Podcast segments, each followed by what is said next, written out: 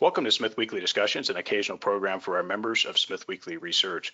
Please note this program is a private discussion and everything contained herein is for entertainment and educational purposes only. With that, we hope you're in a comfortable position, along with your favorite beverage, to enjoy the discussion. We remind our audience to examine our show notes attached to each of our shows to better understand how our program functions.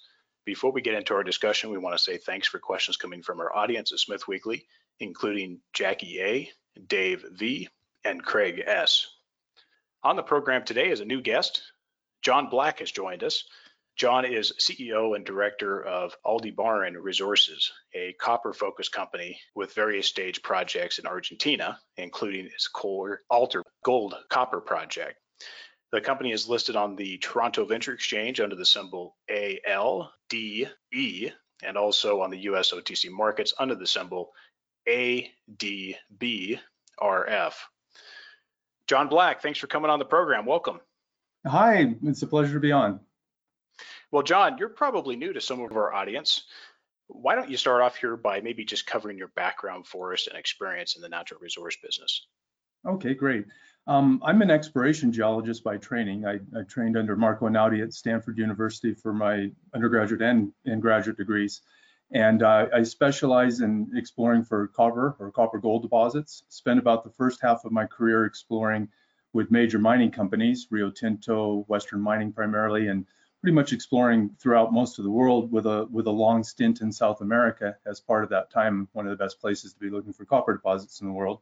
And in 2004, some friends tapped me on the shoulder and asked if I'd be interested in uh, joining them to form a junior company, um, essentially doing much the same I did for a major mining company, just doing it for a junior company, trying to identify large copper deposits, capture those, drill those out, and then ideally sell them to a major mining company. So our business strategy is effectively to replace the exploration division of a major mining company. Tell us just a little bit more what happened next and maybe just lead us up to why, you know, Aldebaran became a company well, as I mentioned, when when some friends had the idea in 2004 that metal prices would would take off, it was just before the the first real uh, increase in metal prices we've seen in the last 20 years here, that stretch of time from about 2006 to 2011.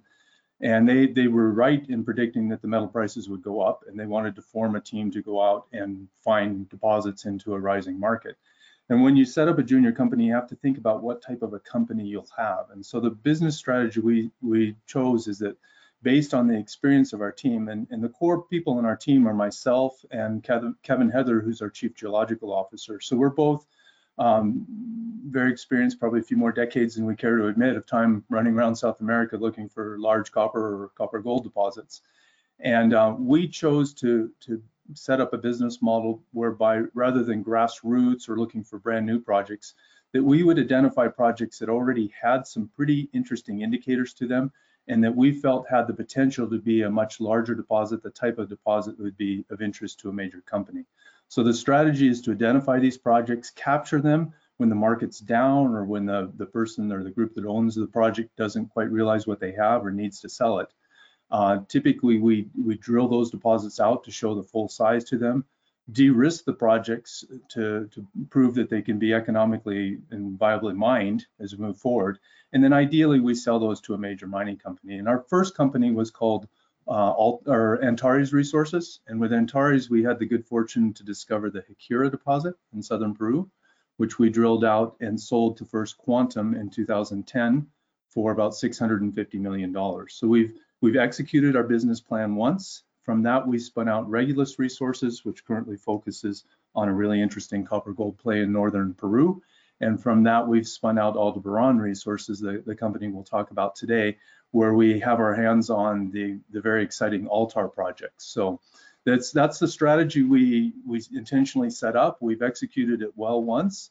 You learn a lot in that. I think our first time around, we were we were as geologists focused on the geology and I, I, think we learned a lot about the whole business end of the process as well in that, that first execution of our business plan. So we're pretty excited to, to be starting on Altar. It's one that's not well known to the market right now. It kind of fell off the map for a while. We've uh, put our hands on it, uh, put a lot of work into it in the last two years to understand it well ourselves, and it's a it's in a very good position right now to be be launched out to the market. So it's an outstanding time for people to take a look at Aldebaran for that project. And it couldn't be a better time with this um, all-time historic highs in copper and gold prices both right now. John, so you've been around long enough to witness some of these cycles. You know, 2010, I think of, uh, you know, majors, you know, going on acquisition spree at uh, quite uh, elevated valuation levels. Talk about just your thought process of, you know, we know that in a bear market, projects that get advanced, if they get taken out at a bear market, which uh, good projects should, there's typically also a, valuation level that's more um, meaningful to the acquirer.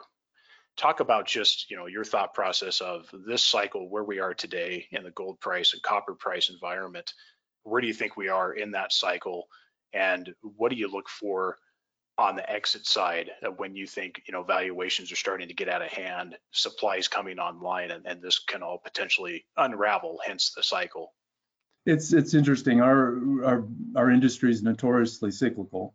Uh, we we actually um, depend on that. It's part of our business plan. Is that we ideally we're finding one of these projects, getting it de-risked and fully exposed on the size, and delivering it right right when we're hitting a peak in the market. And so we it doesn't mean that we need the higher prices to make the projects that we look for viable. We look for projects that would be viable at, at almost any metal price. But what happens is, is that the, the groups uh, that we target as potential acquirers of our projects, uh, even though they should be buying projects when metal prices are low, and, and junior companies like ourselves are, are maybe beaten up and our market caps are low, it'd be the perfect time for a major company to come in and, and acquire a number of assets. But they're usually stressed themselves financially. So we get into these situations where when metal prices spike the way they are right now, gold's been up for for a couple years now, and, and copper has really taken off in the last six months or so, is that the, the companies begin to accumulate quite a bit of cash and their shareholders begin to pursue, instead of uh, focusing on conserving cash and, and focusing on dividend, they start to focus on growth. And so they get pushed to, to use that cash to go out and do something. So um, that that's the at the point which people are buying. It's it's very similar to to our, any of ourselves as individuals. If you if you're doing well financially, you're more likely to go out and pay for a house, and you're probably a little less worried about the price you're paying. If uh, if it's the bottom of the market and you're worried about your job and houses are cheap, you're still not likely to buy it because you you want to be cautious on your cash. So where where I believe we're at right now is is um, we're really just at the very leading edge of of entering into a major M&A cycle. When we see metal prices increase like this, it takes a little while for the companies to to build up the cash and start to feel the pressure that they need to grow. We've seen a few transactions, a little bit more in the gold space than the copper space. Gold took off a little bit earlier, but I think um, we're just just beginning to see the point where we'll see a lot of um, major companies acquire assets moving forward. So I, we're pretty excited. This is a this is a great time to be in the market right now. Very well, John. I appreciate you sharing some views on your thoughts on that part of the cycle and so forth. Let's get into the company here. You've kind of given us a bit of an overview, so let's skip that for a sec. We'll get into the projects, but uh, maybe just cover the capital structure here for me. Um, how many shares are outstanding? What is the cash debt situation? And if you would, major shareholders you'd like to point out. Okay, so it's a fairly fairly straightforward share structure. We have about 114.5 million shares out after a recent financing we just completed, and we have just short of 10 million dollars Canadian in the treasury. So we're in a pretty good position treasury wise. Share count's not too bad out there right now. Um, at current share price, it means we have a market cap of 70 to 80 million dollars Canadian. We do have a rather concentrated share structure, which uh, has both benefits and, and, challenges to it. Um, because of the nature on, on how we captured this project, we were heavily backed with one of our major shareholders, a, a, a hedge fund out of San Francisco called Route One has been a backer of us since our first company. They did well with us with Antares. They they're very pleased on how we've set up Regulus, and they they helped us set up Aldebaran as a company. As a consequence, they own nearly half of the company, and they're a strong backer for us to go forward. Like us, they believe that these large copper or copper gold opportunities, these big porphyry systems, are, are harder and harder to find right now. We've done a pretty good job over the last 20 years of putting our hands on these uh, it's, it's very difficult to find new ones. So they've encouraged that if we see an opportunity that we can capture a project like this, that they'll provide the financial backing for us to capture the opportunity and then and do the work to show the full potential of it. So as a consequent, Route One owns just a little less than half. And we, we've acquired the project. We have an option to acquire 80% of the project via an agreement with, with Sibanye Stillwater. Uh, they, they had the asset. It didn't particularly fit well with them as a, as a platinum producing company more than anything else. And they were looking for, for a way to either sell the project or we encouraged them to, to enter into the agreement we have where they still maintain exposure to the project so we can, they can realize a better valuation for it in, in the end. So as a consequence, they have about 19.9%. And between Route One and Sibanye, that's nearly 70% of the company is held by two major shareholders, both of whom are very excited about the project and continue to participate on a pro rata basis whenever we finance to move the project forward. And then as management, uh, we, we also have a pretty significant stake in the project ourselves. John, yeah, I've seen Route One over at Lumina Gold, uh, Ecuador Gold Copper Project as well. I've seen them come across. Uh, interesting their position here on the company. Yeah, they're an interesting group. Sorry to interrupt, but it's it's um, they're an interesting group because they don't specialize in in natural resources or, or mining particularly. And the way they've described their relationship with us is they they look for teams that do things correctly. It's very important for them that, that they're, they're, identifying groups that not only are, are, technically sound, but they also worry about a number of the other issues in our business uh, related to community interactions or environmental actions. So they look for groups that, that do their jobs well, and they look for groups that are serially successful.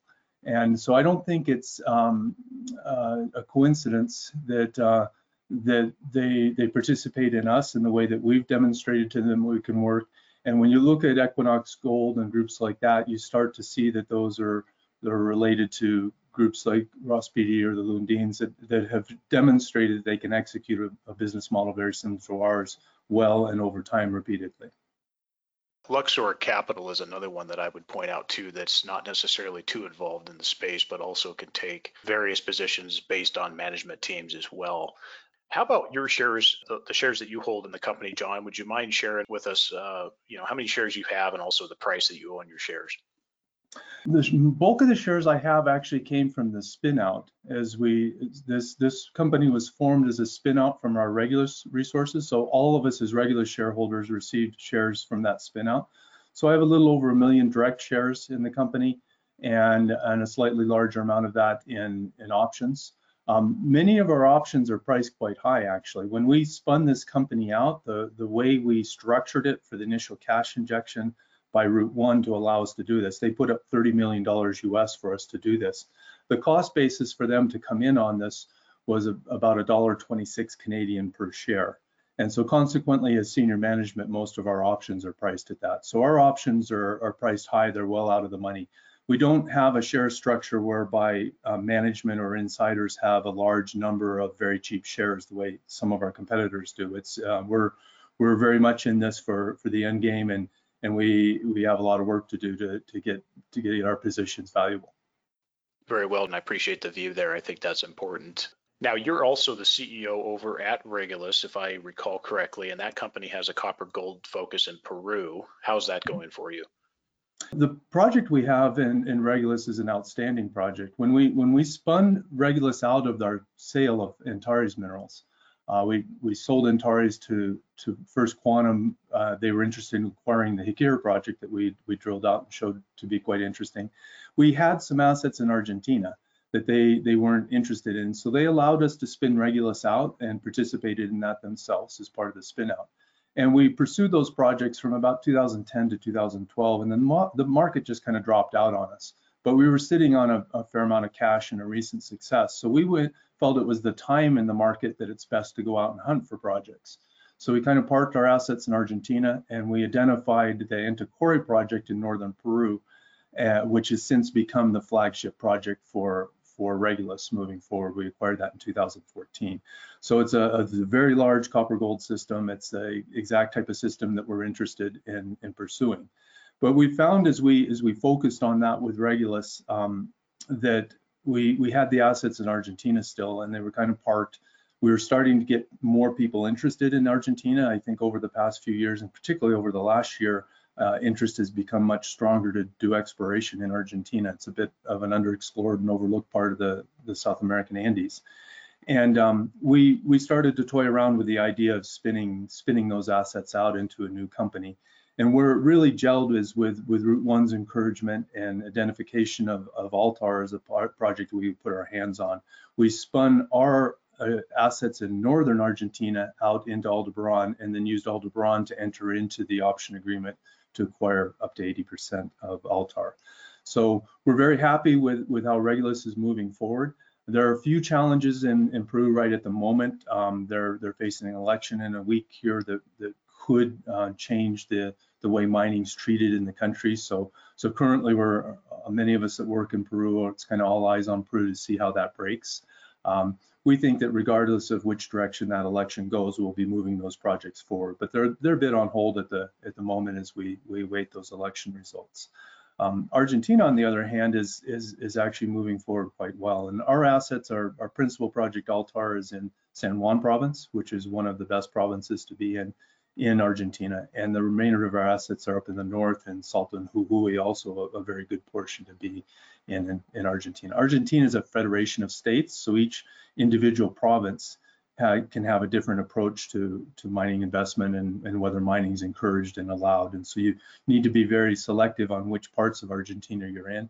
And quite fortunately, our projects are in, in some of the best provinces to be in. So one of the things that's important to note on this, it wasn't our intent to be running two companies at one time. But um, when we when we uh, put our, had the opportunity to capture this asset, uh, Route One was um, very insistent that they would back us to go forward, but they wanted our same management team on both projects. They didn't want us to be uh, simply capturing a project and, and, going out and hiring a completely different management team. They, they value our management team as much as the projects, and so it was their strong encouragement to, that we would we would maintain both companies. It does present some challenges. Um, sometimes I have to make sure I remember which which name I'm mentioning on it. But the way we've solved that is is that we've strengthened the bench on it. So we've added some some very important additional people to our company. Adam Greening's come on board as a as VP Corporate Development for us. Um, outstanding geologist just by background, but with a lot of business development, particularly in, in the gold space on this. So he's a, he's a great addition to our team. Uh, Laura Brangwin is is come on board as, as full-time IR for us as well. So it's allowed us to, I think when we first set up Kevin and myself and our CFO Mark Wayne, we tried to do a lot of things ourselves running a company. And uh, and with the, the ability to spread our salaries across two companies, we've strengthened our bench and, and have a much stronger team now. So that's how we've addressed the issue of handling two companies at once.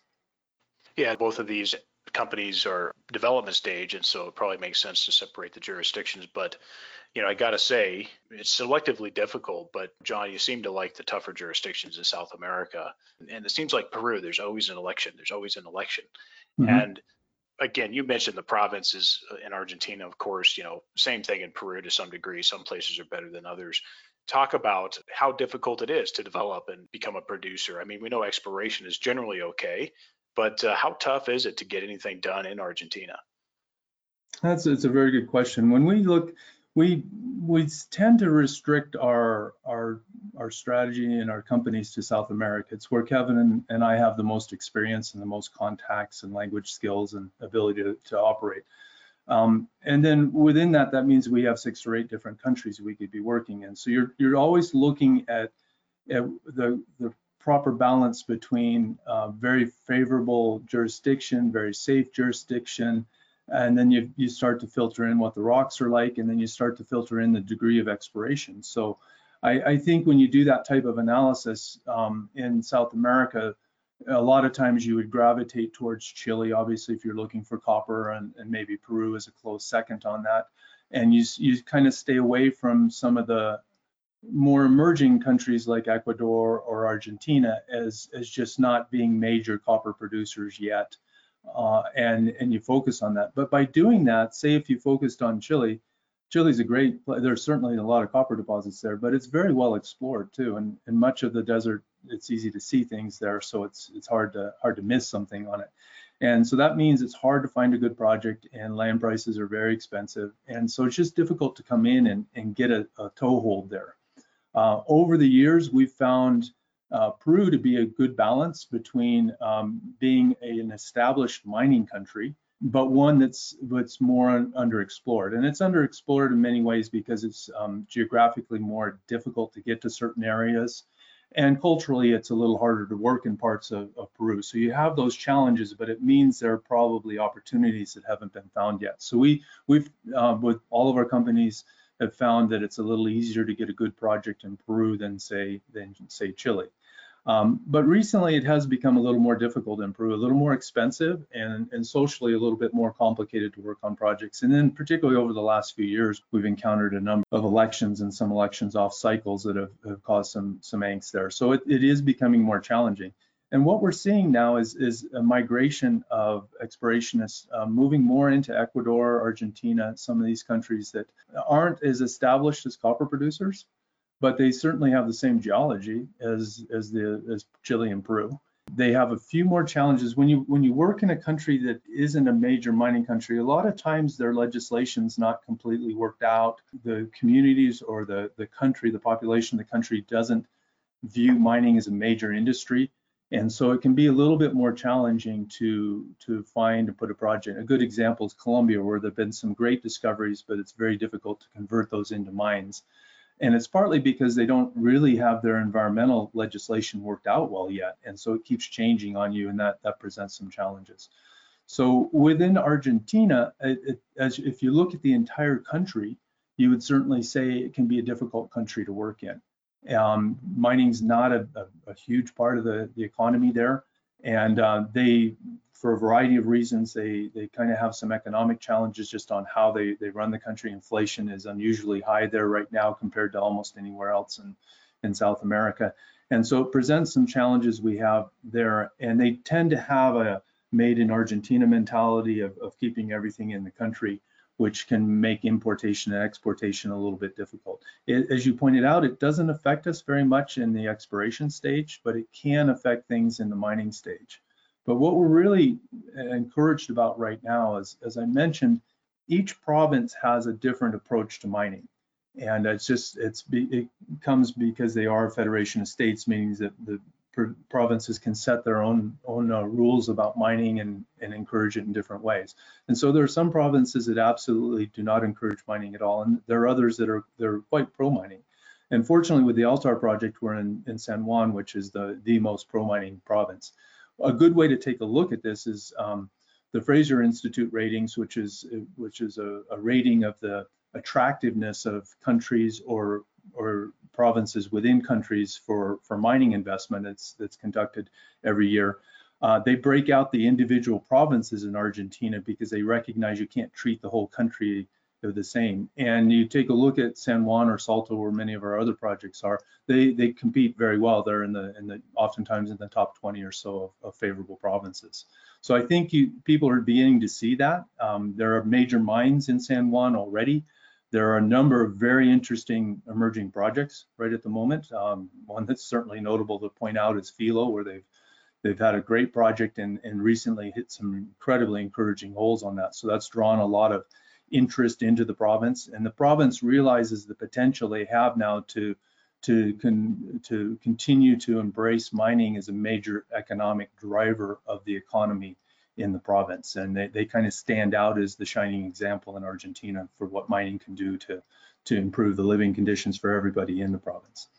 It's also interesting to note that the, the mines minister of the country, uh, Mr. Hensel, uh, used to be the mines minister of San Juan. And so he's, he's looking to replicate that success that he had in San Juan uh, throughout other portions of the country that are willing to embrace mining. So, um, so essentially, uh, what we've seen is that Argentina or certain portions of Argentina have begun to realize the importance or the opportunity for mining to be there. They've, they've begun to make it easier for us to work in those areas. And, uh, and at the same time, we've, in the just in the past uh, half a year or so, we've seen some challenges appear where where Chile and Peru um, are undergoing some decisions on whether they increase royalties on mining, and they're they're they're making it a little more difficult to work there at the same time that that San Juan and Salta and other provinces in Argentina are making it more attractive to us. So it's natural that we kind of flow to where where we're welcome and where we can work best.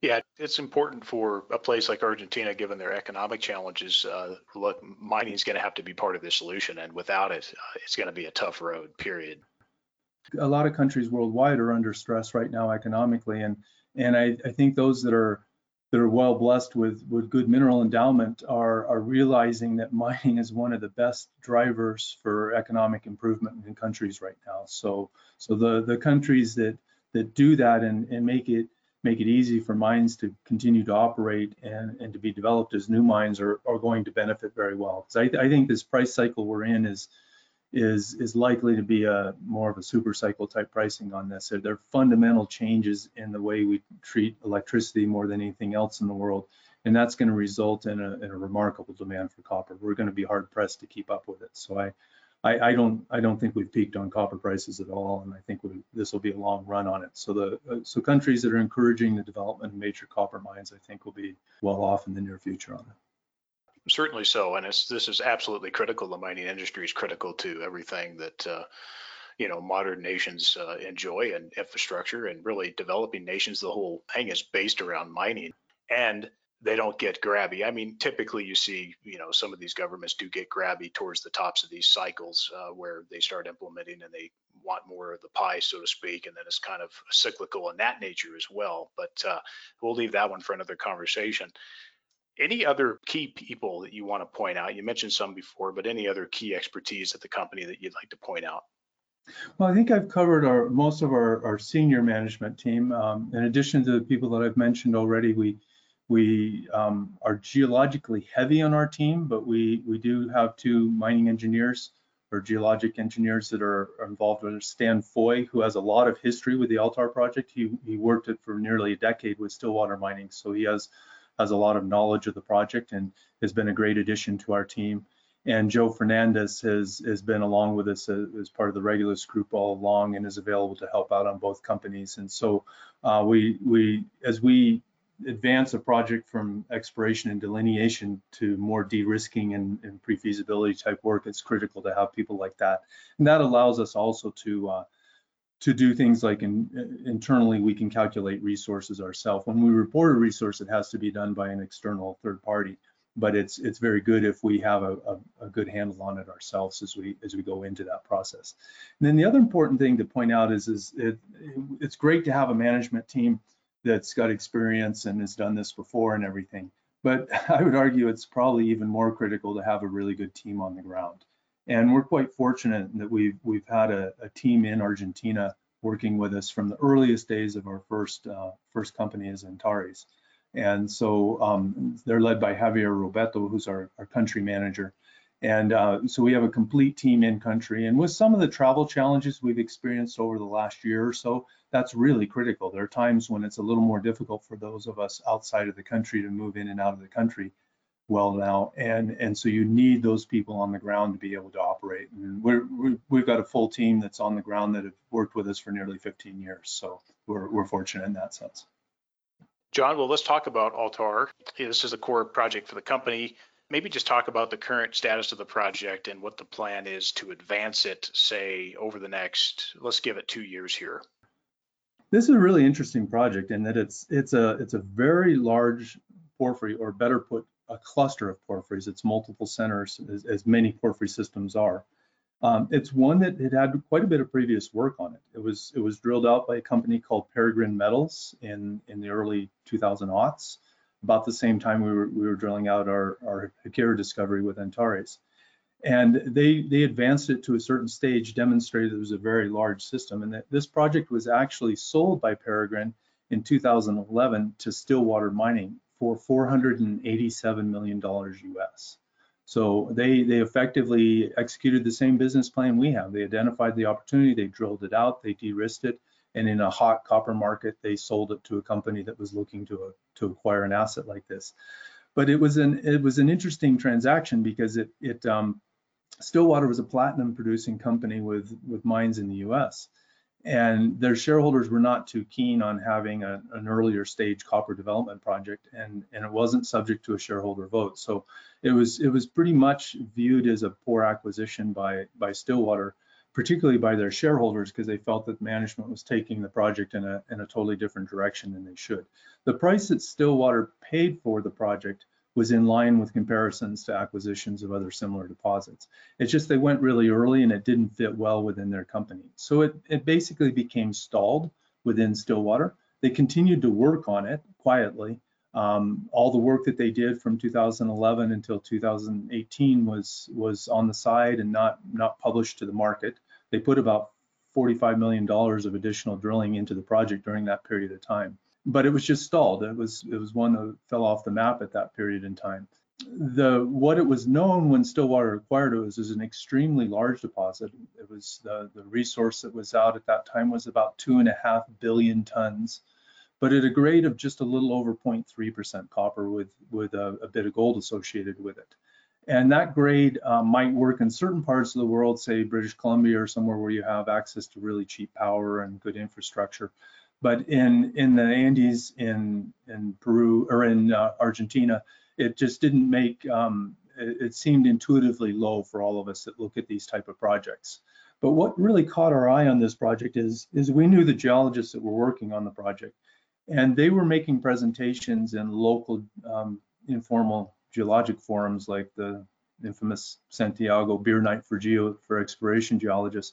And they were talking about some pretty exciting results that they were encountering on the project. And what was different is they were they were hitting intercepts, long runs of, of notably higher copper mineralization with pretty significant gold.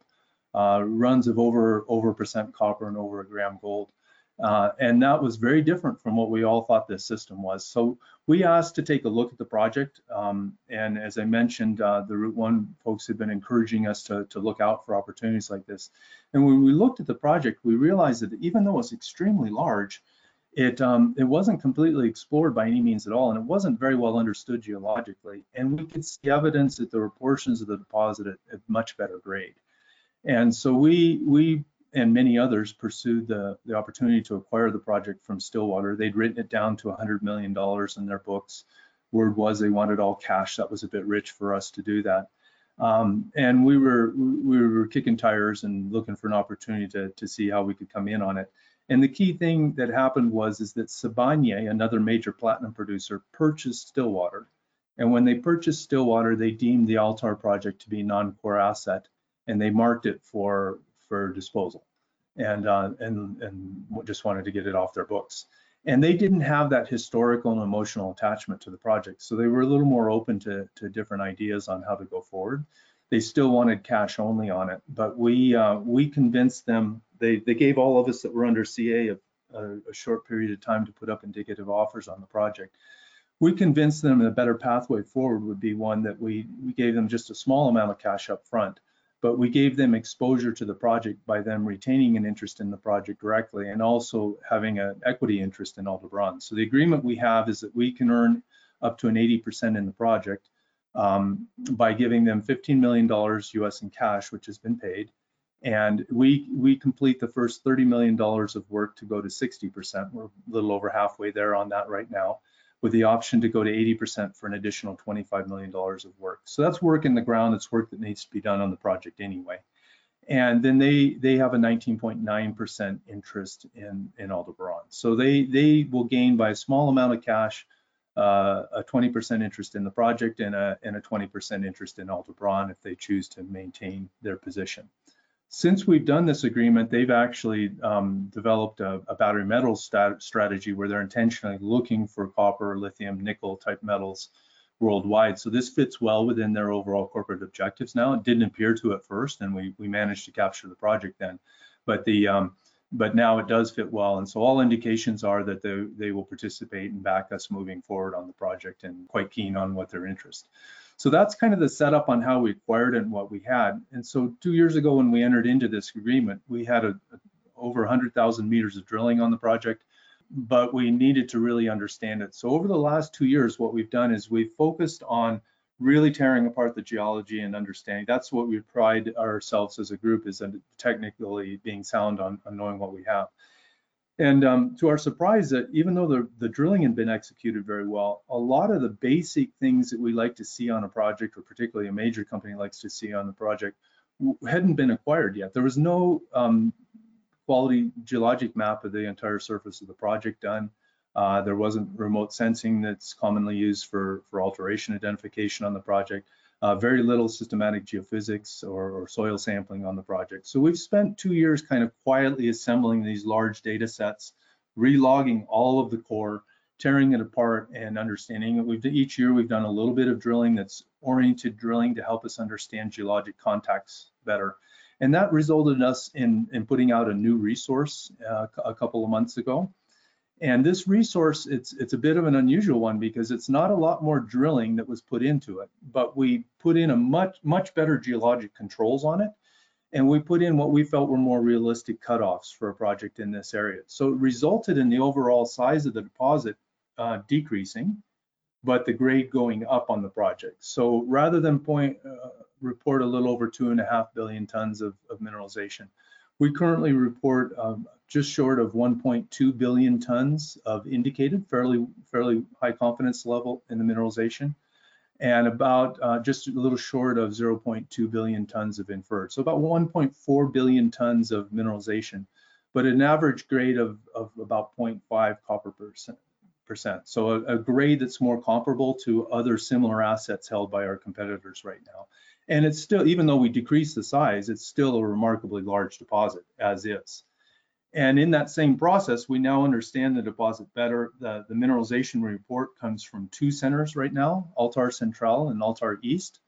Um, but we we have an emerging center, probably the one that has the best drill intercepts to date on in QDM radio. We just don't have enough drilling to report a resource on that part of the project yet. There's a small gold resource on the surface, but the, the copper gold mineralization needs more drilling.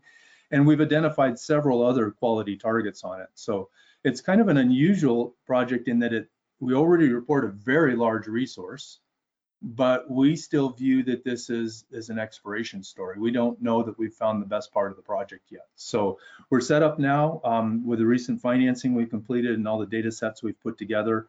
Uh, we're just going into the winter season right now, so there'll be a, be a pause on the project, but we plan to hit the ground running in October when we can get back in on the project and, and have a much more aggressive drill program for the next field season. John, your guys' expectations here to, you know, continue to expand and advance here, what kind of profile and what level do you think is needed to attract, you know, a mid-tier or, you know, major copper company to come and look at this? Well, um, there's several parameters you look at on this. One, of course, is the overall size or total metal content of the system. Uh, we clearly meet those criteria already right now on the project. But what's probably more important for us on this project at this stage is to identify the starting point. You know, where where do you where do you have your better grades? Um, we have some critical decisions to make in the future in terms of even how things might be mined or processed on this project.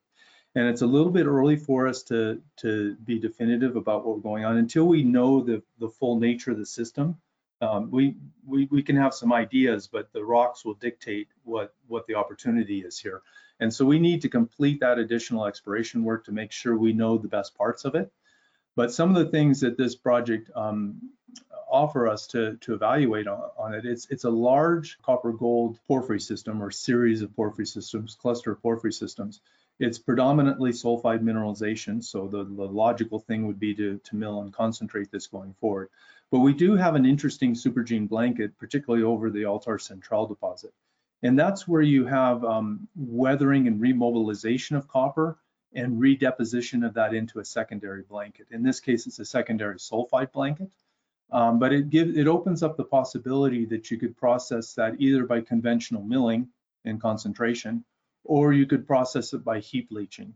And the advantage of heap leaching is that it's much lower capital cost to, to get started and you produce copper cathode in country. You don't have to worry about export of concentrates. The disadvantages are that you you don't get quite as good a recovery. So there, there'll be a classic trade-off opportunity there to see is it better to, to have, say, a lower capital cost starter pit that starts on that material and then subsequently you finance your way into a larger, more expensive, higher capital cost milling operation, but but would potentially be much larger and much longer mine life. So those are the type things that we we can see as opportunities, but we want to make sure we we've identified all the parts of the system first to see see how that fits.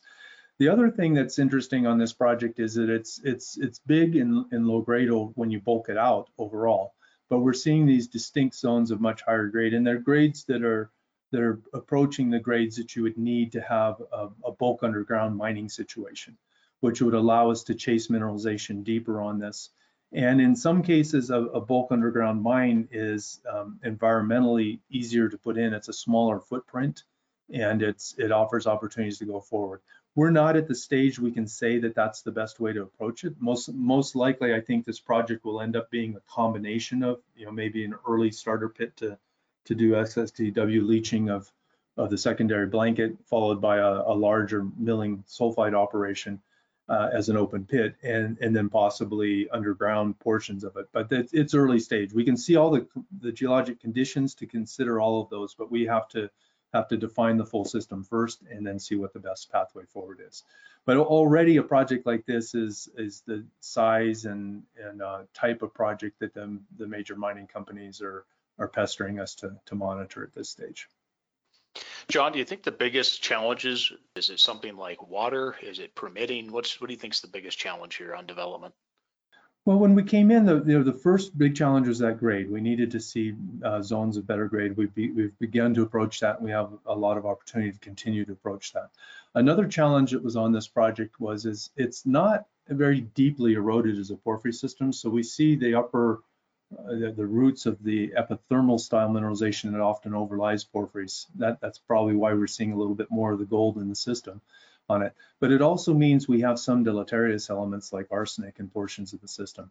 And so early on, in, in addition to being low grade, one of the knocks on the project was this arsenic content.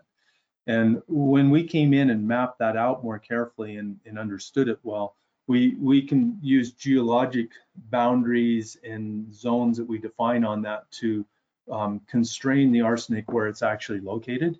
The previous uh, resource estimates on it just blew an average arsenic grade throughout the deposit. And uh, we, we constrain it more.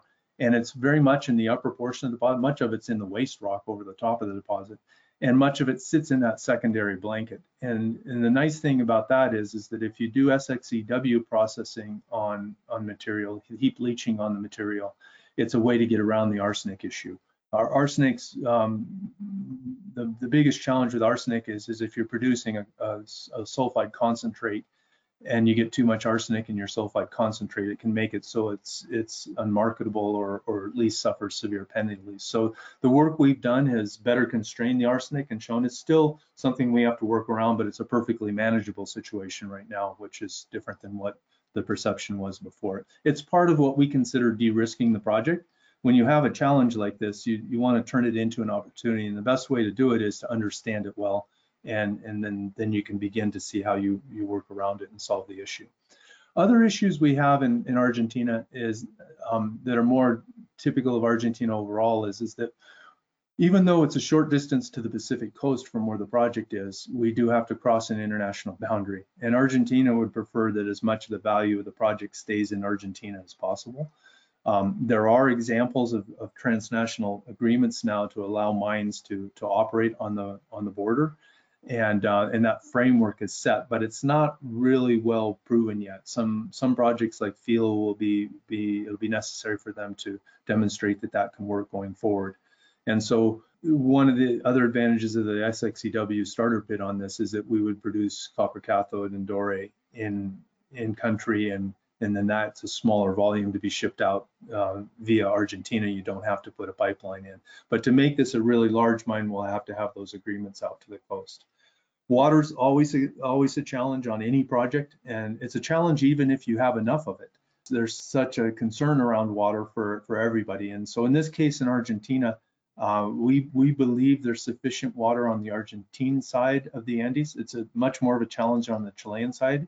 Uh, but on that backside, many of the basins contain a fair amount of, of water, and water can be claimed and speculated on and sold within Argentina, so that works a little bit better in many cases. But there are a lot of agricultural uses for water downstream by, um, you know, one of the more notable uses is vineyards and there are a lot of wineries down downstream from us. And, and so there, that's always a, a challenge. We'll have to demonstrate that we can source the water we need for, for an operation to go forward without compromising the ability for the agriculturists to move forward. But there, there's some, some great opportunities in there as well because much of the water is is very seasonal in the Andes and a lot of it just flows out. So, so some type of retention system, reservoirs, if you will, um, probably solve that solution to allow us to have access to the water we need and better manage water for agriculturists downstream. So, and then then overall, as in any country, and Argentina is certainly certainly prone to this, is you, you need that stability in taxation regimes and things going forward. So we, we'd be looking for for continued improvement. We're we're seeing the right signs right now in Argentina, but we we'd certainly like to to make sure that that continues to go forward. So. Yeah, that sounds good. Well, hopefully there can be a little bit of motivation here. I mean, when you're near the bottom, as far as economics go, you, you typically want to make policy changes to start to improve that. So let's see what happens there. If we have competitors nearby putting, pro- and there are several projects that are more advanced than we are, if those go online, that's fantastic news for us because it, it demonstrates that it can be done responsibly and it also demonstrates the economic impact. So generally, once you start getting more mines going, it's easier to put in additional mines. Yeah, absolutely. On the pipeline of exploration projects, uh, you've got uh, Rio Grande, Aguas Calientes. Um, any comments on plans for those projects? Uh, what do you have on that front? Yeah, thanks for bringing those up because sometimes uh, those get forgotten as, as we focus on Altar. We have an interesting handful of projects up in the north. As I mentioned, they're in Salta and Jujuy, which uh, particularly Salta is a very favorable province to be in. And um, of the projects we have, two stand out as being a little more advanced. Uh, the Rio Grande uh, copper gold porphyry system is, is one that we've worked on quite a bit over the last 15 years.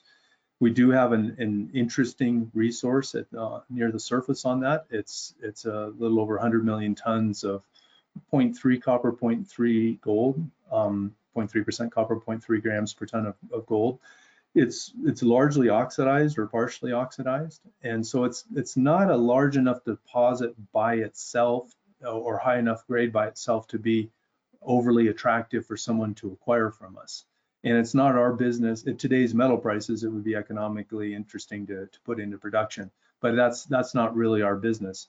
But we do have an interesting situation developing there, and that um, nearby, uh, as in 15 kilometers away, Fortuna Silver is is uh, just entering into production on their their Lindero gold heap leach system, and so Lindero is a is a gold porphyry uh, that can be processed by heap leaching, and um, they they have a, a, project that they Fortuna acquired that a couple years ago from from Goldrock and have, have put that into production. They're they haven't announced commercial production yet, but they're very they're very close. They are pouring gold now.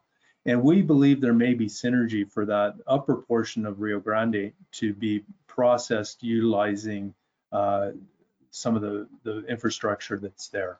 And so that's something we'll be pursuing with them to see if we can if we can come up with something that makes some sense on that moving moving forward is, is a way to possibly monetize that upper portion of the deposit. But what we're really interested in in Rio Grande is is at depth we have some some very encouraging copper gold intercepts um, but they're going to require quite a bit more drilling. It would be more of a bulk underground mining opportunity there. It's it's a potential for a big project, but one that we'll need to dedicate a fair amount of resources to move forward. And right now, with a focus on Altar, we we probably won't go after the deep sulfide potential at Rio Grande at this moment, but that could depend a little bit on how we uh, what happens with the upper portion of the deposit.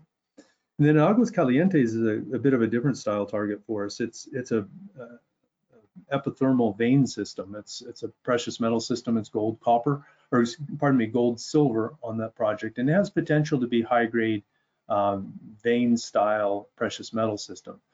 And it's it's an intriguing one because on the surface we have a large amount of, of float boulders, they're called. So these are fragments of rock that are are not in situ. They're not in place. They they've been broken up and moved down the hillside. And and these float boulders probably average one to three grams, and we, we get up to 40 grams of gold per ton in some of these float boulders are pretty well mineralized.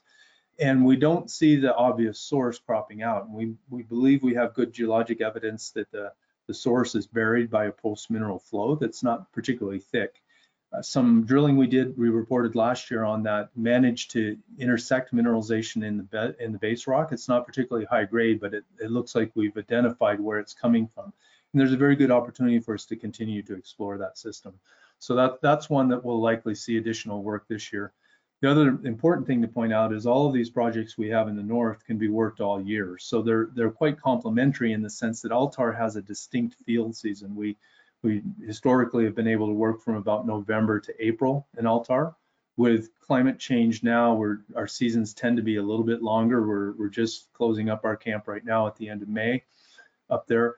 But um, and and Pachón, a, a, a well drilled out porphyry to the south of us, held by Glencore. Glencore is just completing a low elevation road into the projects, which will probably extend our field season. So next year we're anticipating we'll be, be able to extend our field season from October well through May or even to June with a new access road in but it does leave us with a few months in the middle of the year when we can't work on Altar, and it's a it's a great time for us to shift our crews to the north and work on Rio Grande and Aguas Calientes. We have a few other projects as well, but they're they're very much earlier stage projects, and uh, we'll evaluate those year this year to see if there's things that we move forward or there are a lot of companies looking for projects right now. We may enter into agreements with other companies on those. Yeah, I think monetization makes some sense here, John, especially if you guys focus in on one or two assets. And of course, as you you know continue to delineate it, Altar as well. So you covered uh, company strategy to present really a de-risk and economically sound project to a mid-tier or a major. What's the time frame to really complete that strategy? When we set this up on kind of an overall ideal model, business model, and we take a look at it, what we've noticed is that the, the sweet spot to monetize an asset like this is, is oftentimes at about the completion of a pre-feasibility stage. Um, because by then you've largely shown the size of the deposit and, and you've shown a pathway forward with some economic parameters built around it, and you've, you've de-risked the project enough. Uh, moving beyond pre-fees through feasibility starts to be uh, a realm that's more more for the eventual operator of the mine.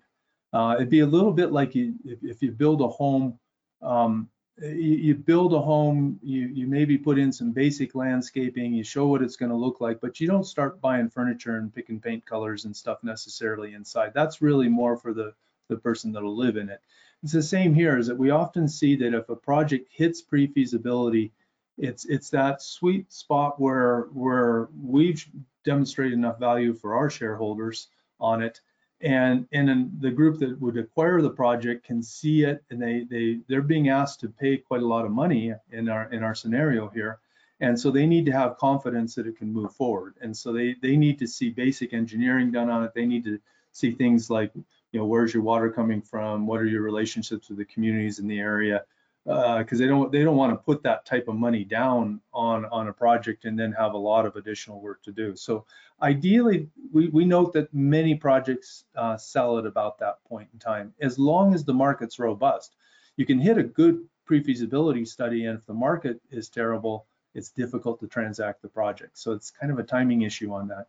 Now, when we get in these really hot markets, um, a good example was our Haquira project that we had with Antares.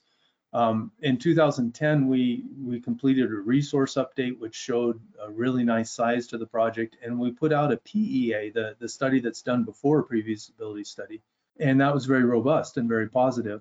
We felt that that we needed to go another year on the project to complete uh, a pre-feasibility study to hit that point where where we would we would have people comfortable on on paying for the project.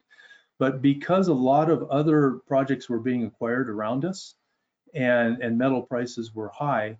To, to our surprise, we, we received a, a fairly aggressive offer from, from First Quantum at a PEA level. We were, we were literally within a few days of a large financing to set ourselves up to complete the pre-feasibility study when, when uh, First Quantum approached us on the project. And we had we had two other companies um, very in, interested. So you need you need you need to get competition and, and people moving on it.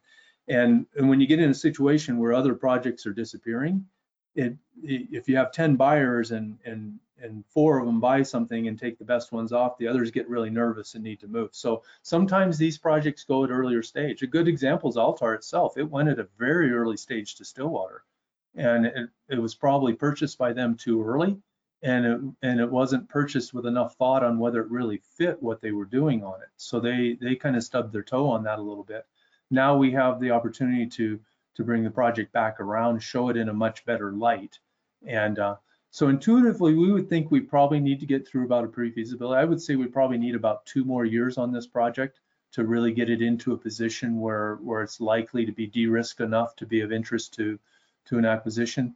But in, in a hot market, if we if we see copper rip through five dollars or six dollars a, pound, you, we may find people are putting their hands on these things any way they can get them. Good points, John. And of course, with that price environment, you guys would probably have the ability to accelerate some work with the capital coming in and so forth. And it'll be interesting to see what Teck does, you know, what Freeport, Uncle Mark at uh, Barrick talk about wanting to get into copper and, and hasn't pulled the trigger yet on that. Um, it'll be interesting to see what happens. Of course, you know, BHP, Rio, et cetera. Well, and we're all waiting to see what happens. The one one group that's been remarkably quiet recently are the Chinese, and it um, they they were participated very heavily in the last super cycle of copper. In that period, 2006 to 2011, they snapped up several good projects in Peru, and um, and they I think the you know they're clearly China is interested in securing a source of metals and and they don't have enough copper internally. So they're they're they're looking for areas where they can acquire assets worldwide. When they acquired projects in that period of time 2006 to 2011 i think they acquired them thinking they could put them into production much more quickly. And so our contacts there have, have indicated since that period of time that they're more focused on projects that are truly shovel ready they'd almost prefer to buy a mine just entering production than earlier stage exploration. But there aren't many of those out there and and the owners are going to be holding on to those. So i would anticipate at some point we're going to start to see chinese capital come into the market as well and and one interesting thing about that is is that it's a little more complicated for them to acquire an asset in the us or or canada or australia for example in all three of those countries uh, there are either actual blocks to it or perceived blocks to to whether a chinese company could come in and buy an asset and so it kind of forces them to work in other countries. They're very comfortable working in Peru. They have a lo- large number of assets there already.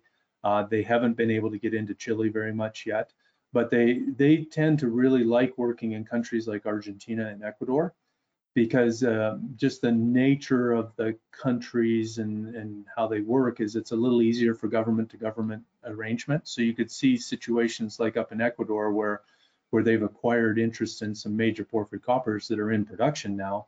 But one of the ways they did that was by making promises to improve highway infrastructure in the country, for example. So it offers them a distinct advantage to that. So uh, I'm, I'm waiting to see when, when they're going to emerge because at these prices, they must be concerned about securing more copper. True. Yeah, we've seen Zijin out there with what do we have? Nevsun, Mhm. uh, of course, their stake with Ivanhoe. Of course, you know Ivanhoe just firing up there in the DRC with uh, Yeah. Kamoa-Kakula. Yeah, Um, absolutely. Mirador, Ecuador. Of course, the Chinese are very active going around scooping up uh, uranium deposits where they can and, and taking on partnerships in the uranium space to support their nuclear energy programs and ambition.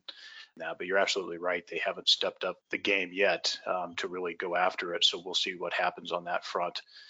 Well, John, potential investors who are listening on the sidelines here, market cap of the company is about 80 million Canadian.